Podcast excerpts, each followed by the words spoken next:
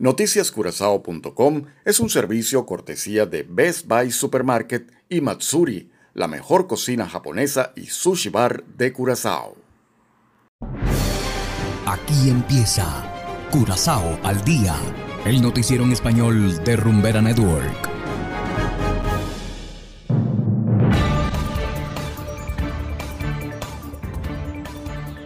Muy buenas tardes, estimados oyentes de Rumbera Network 107.9 FM. De igual modo saludamos a quienes nos escuchan en formato podcast a través de noticiascurazao.com.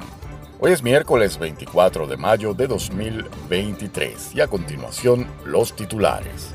Parlamento aprueba moción por unanimidad sobre el pasado de esclavitud. Vendida cuarta parte de Ouspunt. 10 personas nominadas para recibir la Cruz de Mérito. Y en internacionales, venezolanos migrantes en Perú son afectados por norma de alquileres. Esto es Curazao al Día con Ángel Van Delden.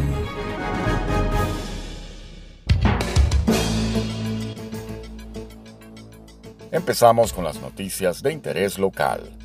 La igualdad de oportunidades para el desarrollo son temas que deben ser centrales en las discusiones sobre el futuro del reino.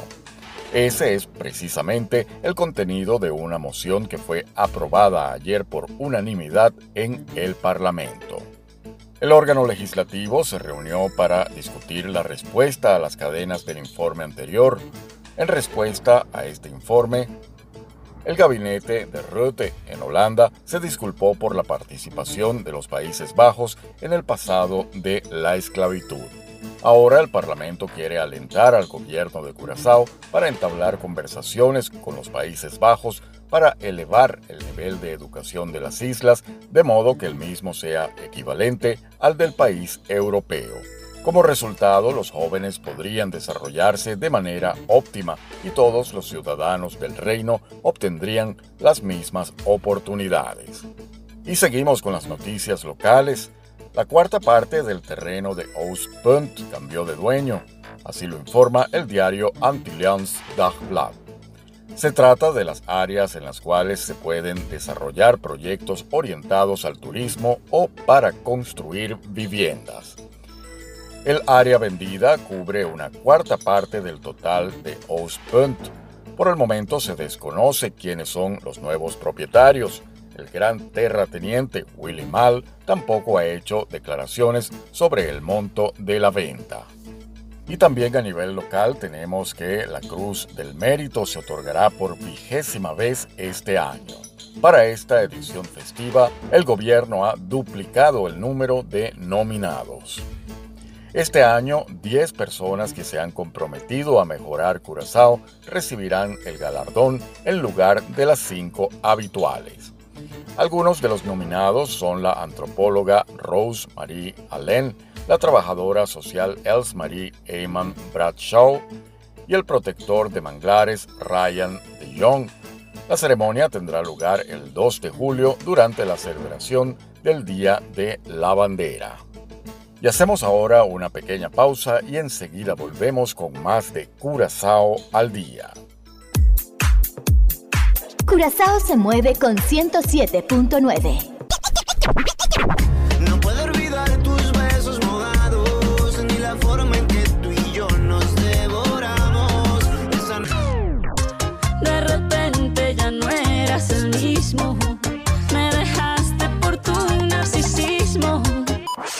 Si no lo escuchas aquí, no existe.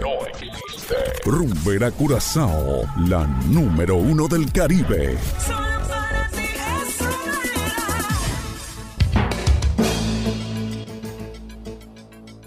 Continuamos ahora en el ámbito internacional.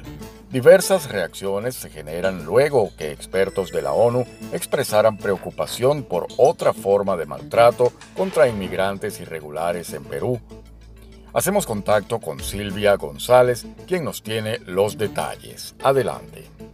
En el Perú se realizaron algunas modificaciones a la ley referida a la situación de migrantes con respecto al alquiler de sus alojamientos. Esta norma refiere que se multará a quienes brinden servicio de hospedaje a extranjeros que no registren nacionalidad, fecha de nacimiento, nombres y apellidos completos, documento de identidad, entre otros. La Voz de América consultó el tema a Aldo Pecho, investigador en seguridad ciudadana del Instituto de Defensa Legal, quien advirtió que esta norma origina que los arrendatarios suban el precio de su servicio y provoque temor entre los migrantes, además de dejarlos desamparados. Está estigmatizando personas migrantes y refugiadas, porque en esta ley se le asocia a la migración con problemas de seguridad pública, seguridad ciudadana, como si fueran equivalentes. En el Perú existen un total de 1.500.000 extranjeros, de los cuales más de un millón son venezolanos. Y según el reporte de la Superintendencia Nacional de Migraciones del Perú, entregado a La Voz de América, más del 57% de estos venezolanos se encuentra de forma irregular en el país. También buscamos la opinión de Rafael Gamero, venezolano que vive en el Perú más de cuatro años y tiene sus papeles en regla, pero observa que muchos de sus compatriotas no regularizan su situación migratoria. Creo que esa norma está porque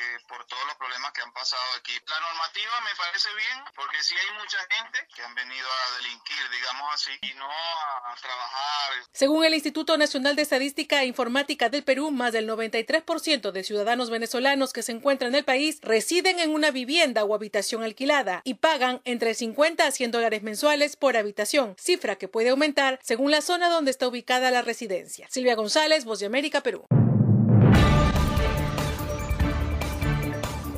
Y de esta manera, estimados oyentes, llegamos al final de Curazao al día. Trabajamos para ustedes Josbert Aranda en el control técnico y ante los micrófonos Ángel Van Delden. Tengan todos una feliz tarde y será hasta la próxima. Aquí termina Curazao al día, el noticiero en español de Rumbera Network, 107.9 FM.